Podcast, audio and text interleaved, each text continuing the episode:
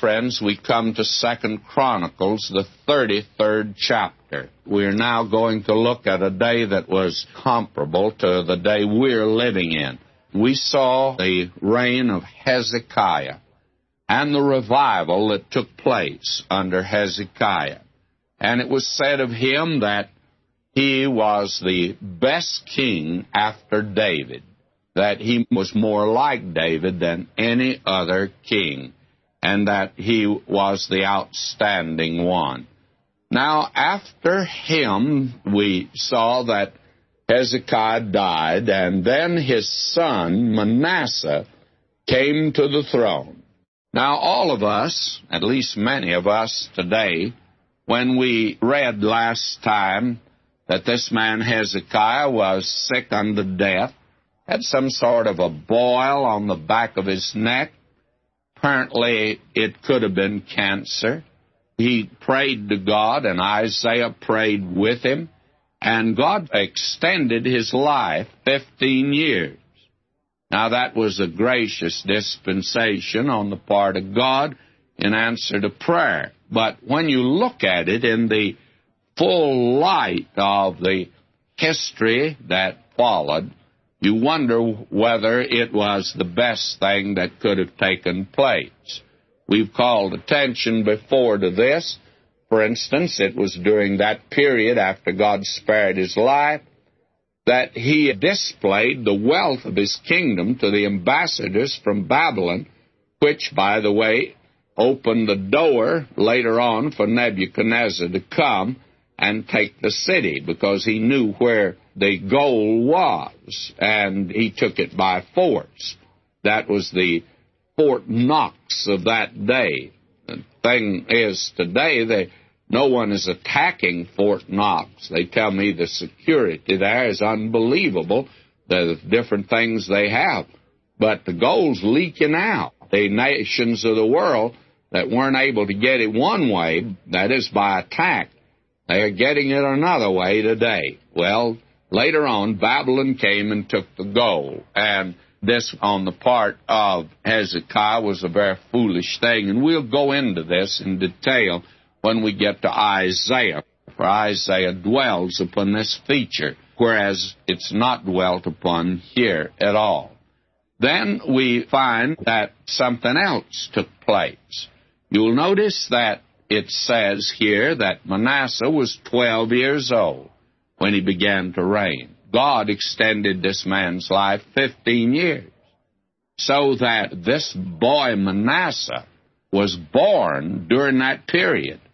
Now, Manasseh was the worst king that lived. My feeling is that Manasseh, in that brief period in which he was so godless that God had to intervene. He'd gone to such extremes that he's the worst king. I read now in chapter 33, verse 1 Manasseh was 12 years old when he began to reign. He reigned 50 and five years in Jerusalem, but did that which was evil in the sight of the Lord like unto the abominations of the heathen whom the Lord had cast out before the children of Israel. So here you have a strange feature, and that is, here is the man that is the best king, led in a great revival, and that's Hezekiah. His son comes to the throne, and he's the worst king of all. Now, how do you explain that? And I'm going to let you in on a secret. I'm not going to explain it because I cannot explain it. Because around me today, I see things happening I can't explain like that. And this is what I mean. It comes to our attention periodically. It did as a pastor, it does now here on radio, of very fine Christian parents. Fact of the matter is, they're outstanding Christian parents. And then they have a son or a daughter, and many times it's a daughter. And these two, or either one it might be, and sometimes it's both, they become hippies of the worst sort. Now, hippies are going out of style, understand. They will come up, of course, with a new name, but it's all the same crowd. But the interesting thing is that this group that have appeared of young people across the land, it was easy to explain them. That is, they were neglected at home. They saw godless, materialistic parents fighting all the time, getting divorces, living for self, selfishness. And the youth rebelled against it and walked out on it. I can understand that. But the exceptions to the rule have really disturbed me. Why is it that in a lovely Christian home, here is a boy or a girl, and all of a sudden they walk out and they become the worst type of hippies? Well, there are two things I think that we can say, and I recognize how feeble these things are. First is they've been influenced by the youth that are around them because all young people go through a period when they feel that their parents are stupid. And I don't care whose they are. I never shall forget my own experience along that line. When I went away to college, I was almost ashamed to come home and to carry on a conversation with those at home because they just didn't know as much, you see. And that's a period that youth goes through. And a young fellow told me this. And when I say a young fellow, he's a young preacher. He says, You know, when I went away to college, he said, I was ashamed of my dad. He called him my old man. He said, He just didn't seem to know anything.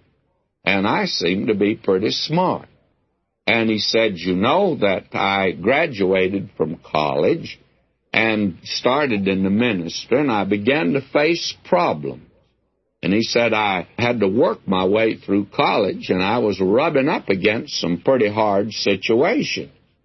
And he says, You know, my dad, in spite of the fact of how stupid he was, he made a good living. And he was a marvelous provider. We had a wonderful home. And he said, You know, I couldn't quite understand how he did it. Then he said, I got out and I began to face these problems. Then he said, I went home for a visit. He said, You'd be surprised how much my dad had learned in those few years. Said, I came to the conclusion he was a pretty smart man. Now, I think all young people go through that period, and I can understand that in a Christian home, that during that period, young people are influenced by this crowd outside that have walked out of their homes. I recognize that that is an explanation. Then another feature is that I believe if they've come out of Christian homes, and especially they've made a profession of faith, that you're going to find out that those young people are going to return back to the Lord. And I think we're going to see this in the man we're looking at right here. Now, this is also the period that I believe that the Shekinah glory left the temple. Ezekiel saw the vision of the Shekinah glory because of the sins of the people and their rebellion lifted up and it removed from the Holy of Holies and then moved out to the walls of Jerusalem and waited again. The people did not turn back to God. And then the Shekinah glory withdrew to the Mount of Olives and waited there, and then there was no movement on the part of the people toward God. The Shekinah glory was caught back up into heaven. And Ichabod was written over the threshold of the temple, and the glory had departed. And now their house was indeed left unto them desolate. Now, when did that take place? Most expositors I know that my teachers all felt that it took place at the captivity later on. I don't feel that's accurate. If the Shekinah glory did not leave during the reign of Manasseh, I just can't see any other period that would cause the Shekinah glory the presence of God to remain. I believe this was the time. Now I want you to notice this man here. He was 12 years old when he began to reign. He reigned 50 and 5 years in Jerusalem. Now God always gives to the sinner ample opportunity to turn to him. Always. This man reigned much longer than others. Why? Longer than David, longer than Solomon, longer than his own father. Why? Well, because God always gives to the evil man ample opportunity. God is merciful, He's long suffering, He's not willing that any should perish. And after all, God has plenty of time on His hands. He's got eternity back of Him, He's got eternity ahead of Him, and he's in no hurry, my friend. You think you are going to push God or going to rush him, going to move him, I sometimes hear someone pray or someone say that, no, if you just go right to God, he'll just begin to move. He may. Then again, he may not. He'll take his time. He's in no hurry. Now, will you notice? we read now verse 2 again. But he did that which was evil in the sight of the Lord, like unto the abominations of the heathen, whom the Lord had cast out before the children of Israel. Now we were told that back in 2 Kings, the 21st chapter, concerning this man. God is emphasizing, and we're getting God's viewpoint in Chronicles. So this man from God's viewpoint, was an evil man.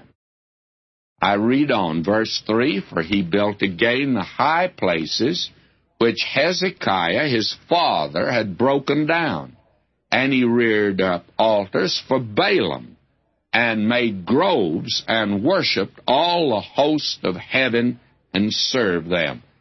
Now, this man went into idolatry in a big way. He's as bad as Ahab and Jezebel. He worshiped Baalim, which they did. And we're told here, and he built altars for all the host of heaven in the two courts of the house of the Lord. Now he introduced into the temple in Jerusalem the worship of the hosts of heaven, like the worship of Jupiter, the worship of Mercury, the worship of Venus, the worship of all of the stars of heaven. In other words, he established the horoscope there. You could have got your horoscope in the temple in that day. And I'm very sorry to have to say that some churches actually promote this type of thing. And one of the big businesses today that you can go to even to the five and ten cent store and buy a horoscope. Now, I personally do not know what all of it means. Somebody says it's just innocent fun. It's not for a lot of people. They put more confidence in this than they put in God today. I heard an interview on television some time ago in which a movie star, they say they don't have any now, but she's considered quite outstanding, and she made the statement that she had been looking at her horoscope and she was a Virgo and the girl's been married five or six times and apparently has had quite a few affairs. And I would not think that she was a Virgo by any manner of calculation. She could be something else. She could be a Taurus or something else, but not a Virgo. Anyway, that's what she said. And she felt like that when the star crossed that star, well, that was quite something, friends. Now, it's amazing that in our day, that intelligent, at least they pass as intelligent people, get interested in that. He went all the way in idolatry, friends, and we're told here, and he caused his children to pass through the fire in the valley of the son of Hinnom. This is one of the lowest. Now, how far he went, there were different degrees of that you could actually let them pass through in the sense they only got singed good. Or the idol could be heated and a baby was just put right down in the arms of that red hot idol. You just can't think of anything quite as bad as that. But that was the idolatry, and this man seems to have gone all the way. Also, he observed times, and he used enchantments, and used witchcraft, and he dealt with a familiar spirit, and with wizards. He brought much evil in the sight of the Lord to provoke him to anger.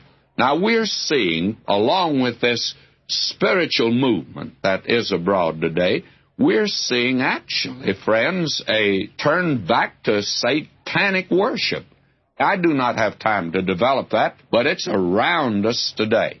Now we're told he set a carved image, the idol which he had made in the house of God, which God had said to David and Solomon his son, In this house and in Jerusalem, which I've chosen before all the tribes of Israel, will I put my name forever. Neither will I any more remove the foot of Israel from out of the land which I have appointed for your fathers, so that they'll take heed to do all that I've commanded them, according to the whole law and the statutes and the ordinance by the hand of Moses. Now, God had said that if these people would worship Him and be faithful to Him, that He would bless them. Now, notice what Manasseh's doing. And we're told Manasseh made Judah and the inhabitants of Jerusalem to err and to do worse than the heathen, whom the Lord had destroyed before the children of Israel. And the Lord spake to Manasseh and to his people, they would not hearken. Now, they have reached the depths, and you can be sure when a man or a nation reaches this place, God will move. So what happened? Wherefore the Lord brought upon them the captains of the hosts of the king of Assyria, which took Manasseh among the thorns, and bound him with fetters, carried him to Babylon.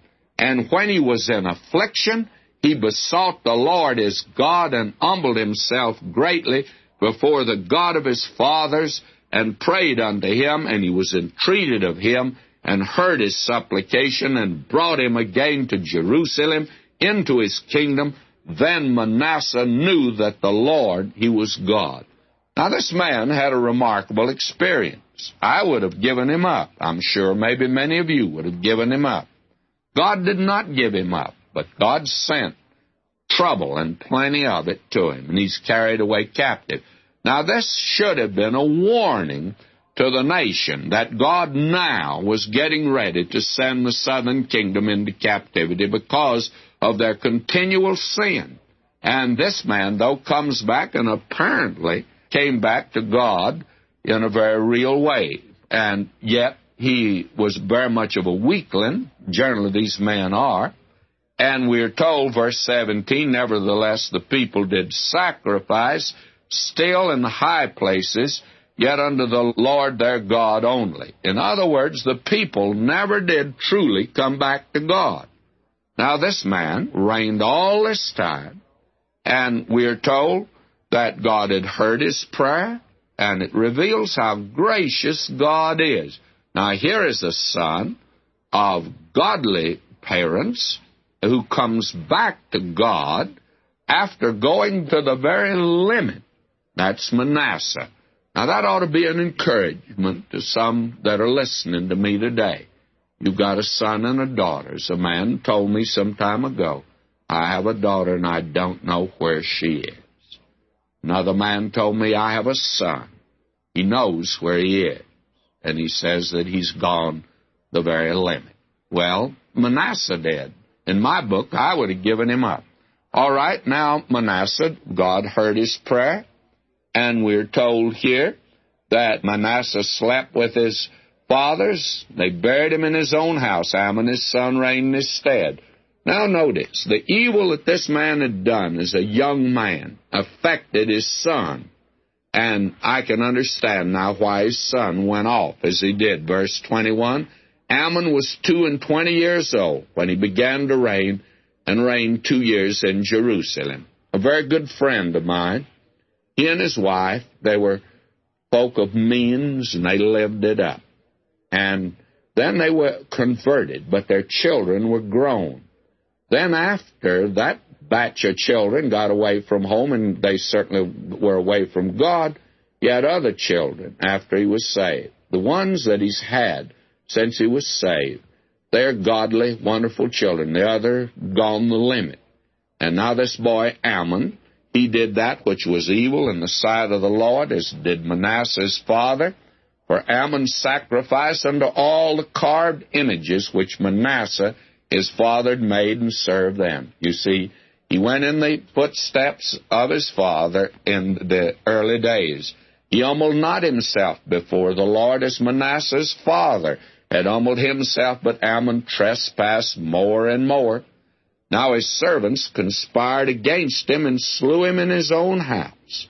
But the people of the land slew all them that had conspired against Amon, and the people of the land made Josiah, his son, king in his stead. Now, friends, we come to the 34th chapter, and we begin here with the reign of Josiah and the last revival that took place before the captivity. And it's at the end of the line, and it's amazing that it did take place. It's after the reign of Manasseh and the reign of Amon, and you've got two men there that really plunged that nation into idolatry and sin. You'd think there's no hope at all. But there's always hope. And this again is another case of where, in matters of revival, the Holy Spirit is sovereign. And I do not know whether we'll have a revival in our day or not. I do not preclude the possibility for the very simple reason that here was a time when I would have said that they couldn't have had revival, and humanly speaking, they couldn't. But the Spirit of God is sovereign, and God moved in. God could move in today, and there's nothing in the Word of God that would preclude that possibility, and we need to recognize that. There are those today that feel like one man said to me, the trouble with you men that believe in prophecy and emphasize the terrible days that are coming while you have no place for revival. Well, I think we do. I just feel like the others don't have any place for revival at all. And the reason I say that is because they're trying to work it up themselves. My friend, you can't work it up or pray it down. The Spirit of God is sovereign and our prayer ought to be today, Lord, put me in the will of God. And as we said the other day, let's make sure our own lives are right before God. This idea that we're going to get God to do something and nothing's going to happen to us.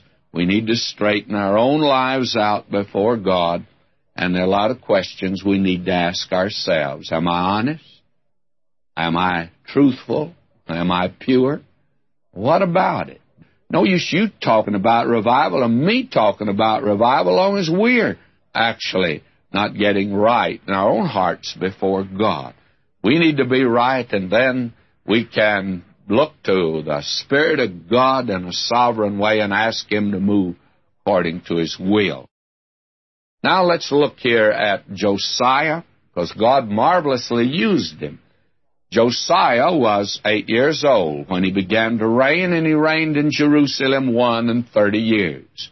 That's the first verse of the 34th chapter. And the second verse goes like this And he did that which was right in the sight of the Lord. And he walked in the ways of David his father, and declined neither to the right hand nor to the left. Now we have the question asked today, what is right and what is wrong? And there are some funny answers that are being given today. Well, he did that which was right in the sight of the Lord. It's what God says is right. And it's what God says is wrong. You know, it's God that divided the light from the darkness. And I'd like to see you divide light from darkness. You can't do it. You and I would go into a room, we'd turn on the light, and that room was as dark as it could be. And what happened to the darkness when we turned the light on? It got out of there some way, and we can't divide it. We can't run a line down and say, oh, on this side it's light, on that side it's dark. But God can do that. And it's God who says it's right, and it's God who says it's wrong. He did that which was right in the sight of the Lord. And we're told, verse 3, for in the eighth year of his reign, while he was yet young, he was 16 years old, he began to seek after the God of David his father, and in the twelfth year he began to purge Judah and Jerusalem from the high places and the groves and the carved images and the molten images. Now, this young man, when he was 16 years old, began to seek God. I've said this before, repeat it again. This movement we're seeing today, I don't call it revival, but it's sure a movement. And it's a spiritual movement. And it's largely among young people. It's not confined to them, but it is among them. And I have had the happy experience. In fact, ever since I retired, now I never saw this in the church, but since I've retired, I've been in many, many places. In fact, I've been around the world, and we've traveled many thousands of miles and spoken in many places. And I want to testify to you today and say that I have never seen the number of young people, young married couples, that are interested today in the Word of God. Now, any of you that listen to me, you know I'm a squire, and I just teach the Word of God. I haven't any gimmicks. I don't entertain. If somebody thinks that the Bible's entertaining, I think it is too, but I'm not attempting to use any method like that other than just to teach the Word of God. And I've seen these young couples, these young people coming in, they'll sit all over the place, and every place we've been, we've seen this. And it is a movement today. And this is not strange. Back in Josiah's day, he's 16 years old. He began to study the Word of God. That was unusual. When he's 20 years old, he's a king, he begins to bring about reformation in the land. You see, revival will lead to reformation. When Christ said to that man, Take up your bed and walk, he said, Your sins are forgiven you. My friends, you're going to walk away from your sins if you're converted. And if the Bible comes today, we're not going to have this problem of divorce. We're not going to have this problem of sex today. We're going to see a tremendous change take place. And God can do it, by the way, and God may do it. This is a great encouragement, this section. It's the reason I've dwelt here as much as we have. Now we're told here and I drop down now in verse 8. Now in the 18th year of his reign, when he had purged the land, now notice he was eight years when he began. Now he's reigned 18 years, which means that he had 18 to 8. He's 26 years old.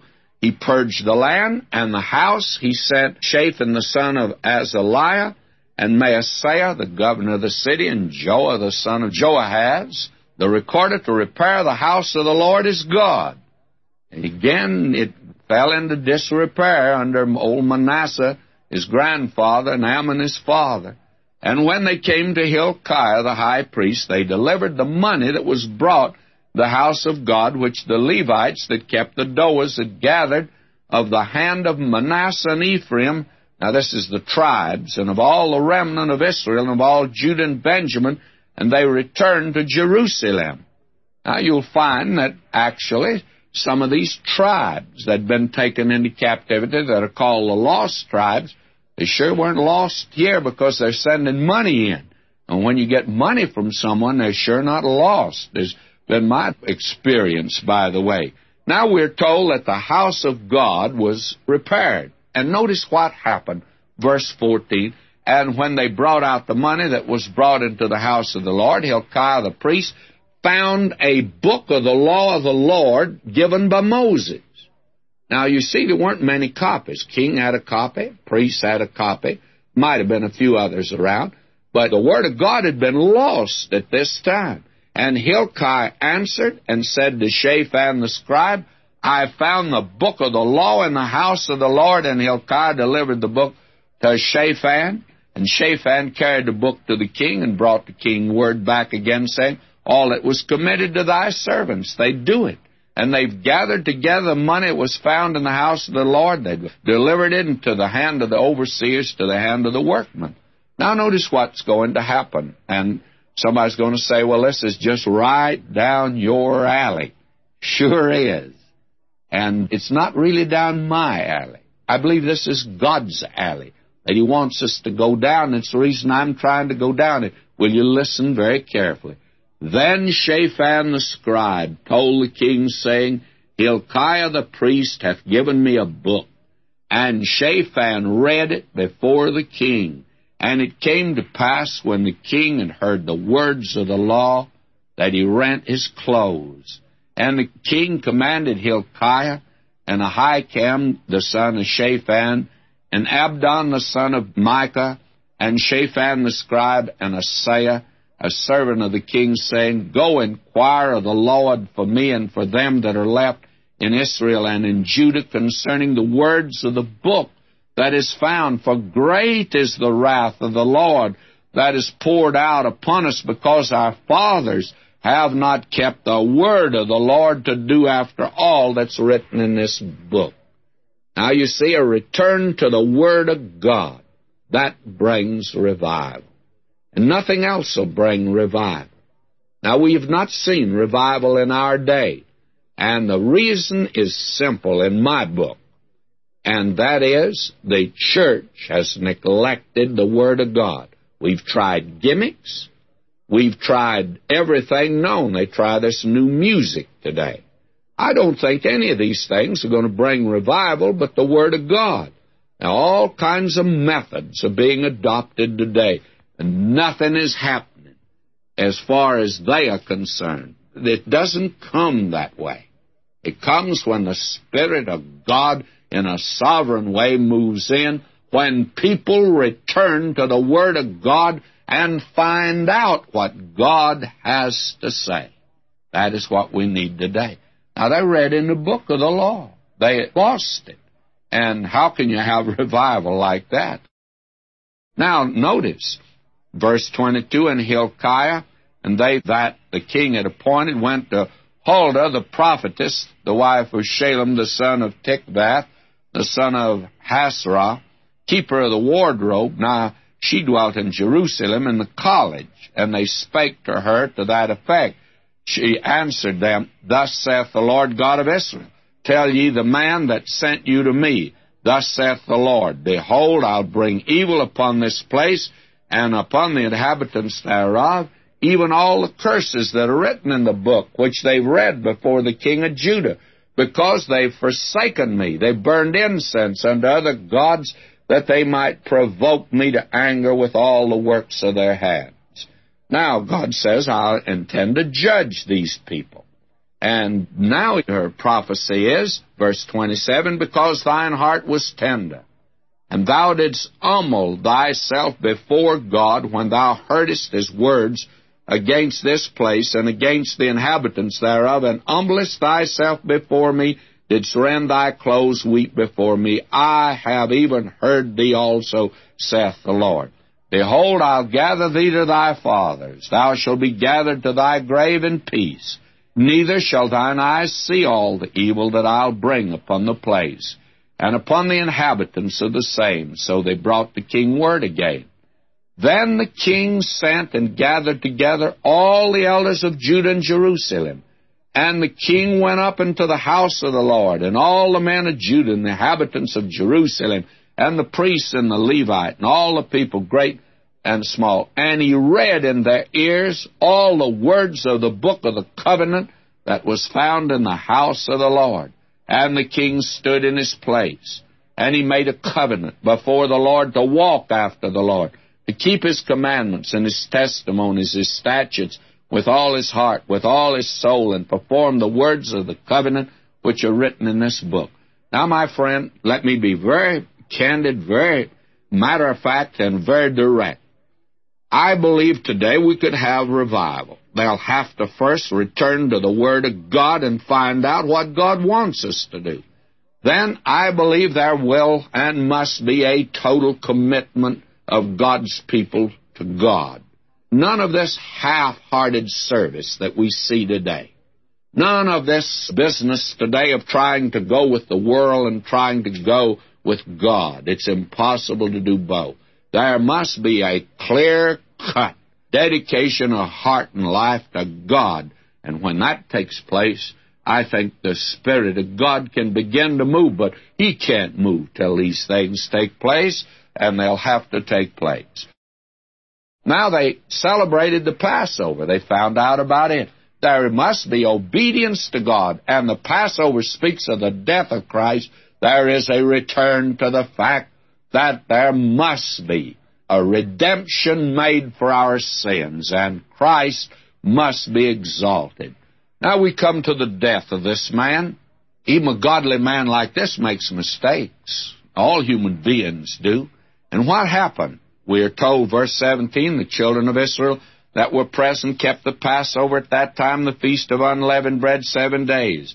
There was no Passover like to that kept in Israel from the days of Samuel the prophet. Neither did all the kings of Israel keep such a Passover as Josiah kept. And the priests and the Levites and all Judah and Israel that were present, the inhabitants of Jerusalem. Now this was great. Well, what happened? Well, this is what happened after all this. This is verse 20. When Josiah had prepared the temple, Necho, king of Egypt, came up to fight against Carchemish by Euphrates and Josiah went out against him. He should have stayed home. he had no business engaging in this war. And he went up to Megiddo. And at Megiddo, what happened? Verse 23 The archers shot at King Josiah, and the king said to his servants, Have me away, for I am sore wounded. His servants therefore took him out of that chariot, put him in the second chariot that he had, and they brought him to Jerusalem, and he died was buried in one of the sepulchres of his father. And all Judah and Jerusalem mourned for Josiah. Now notice this. And Jeremiah lamented for Josiah. And all the singing men, the singing women spake of Josiah in their lamentations to this day. And this is the end of the revival, of course. And what happens, and I'll have to say this hurriedly, Jehoahaz came to the throne, reigned three months, and he was a rascal, and they put him out. And the king of Babylon now has come against the land. Then Jehoiakim becomes king. He reigns eleven years. And then Jehoiachin, and he reigns three months. He didn't last very long. Then Zedekiah's uncle comes to the throne, and he reigns eleven years. He's the last king. And now Nebuchadnezzar's knocked at the door. He's done more than that. He's pushed over the wall, burnt Jerusalem. They've gone now into captivity. Now here's God's explanation. Will you listen to God? Verse 15 of chapter 36 And the Lord God of their fathers sent to them by his messengers, rising up betimes and sending, because he had compassion on his people and on his dwelling place they mocked the messengers of God and despised his words, misused his prophets until the wrath of the Lord rose against his people till there was no remedy. Therefore he brought upon them the king of the Chaldees, who slew their young man with the sword in the house of their sanctuary, had no compassion upon young man or maiden, old man, or him that stooped for age. He gave them all into his hand And all the vessels of the house of God, great and small, the treasures of the house of the Lord, and the treasures of the king. And of his princes all these he brought to Babylon. And they burnt the house of God, broke down the wall of Jerusalem, burnt all the palaces thereof with fire, destroyed all the goodly vessels thereof. And them that had escaped from the sword carried he away to Babylon where they were servants to him and his sons until the reign of the king of Persia, to fulfill the word of the Lord by the mouth of Jeremiah until the land had enjoyed her Sabbaths. For as long as she lay desolate, she kept Sabbath to fulfill threescore and ten years. You see, God accomplished a twofold purpose, and God always has many things in mind in anything that He does. First of all, they had rejected the prophets and they were living on borrowed time, and God would have been justified to have sent them into captivity a hundred years before this. I wonder if our nation is not living on borrowed time today. How much longer can we go, friend? Well, the nation Israel, their time has come. and there's no remedy now. And there is a time when a nation reaches that. But not only that, for 490 years they had not observed the sabbatic years. That is, the land wasn't lying fallow. God says you just can't plant it. They thought they got by with it. They got by with nothing. Why, 490 years went by. Now God says, I'll put you out of the land 70 years. And that's the reason it was 70 years. So the land will enjoy its Sabbaths. You see, God, my friend, is not mocked. Be not deceived. God is not mocked.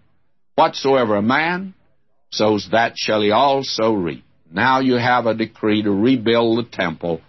We'll pick up that when we come back to the book of Ezra. So until then, may God richly bless you, my beloved.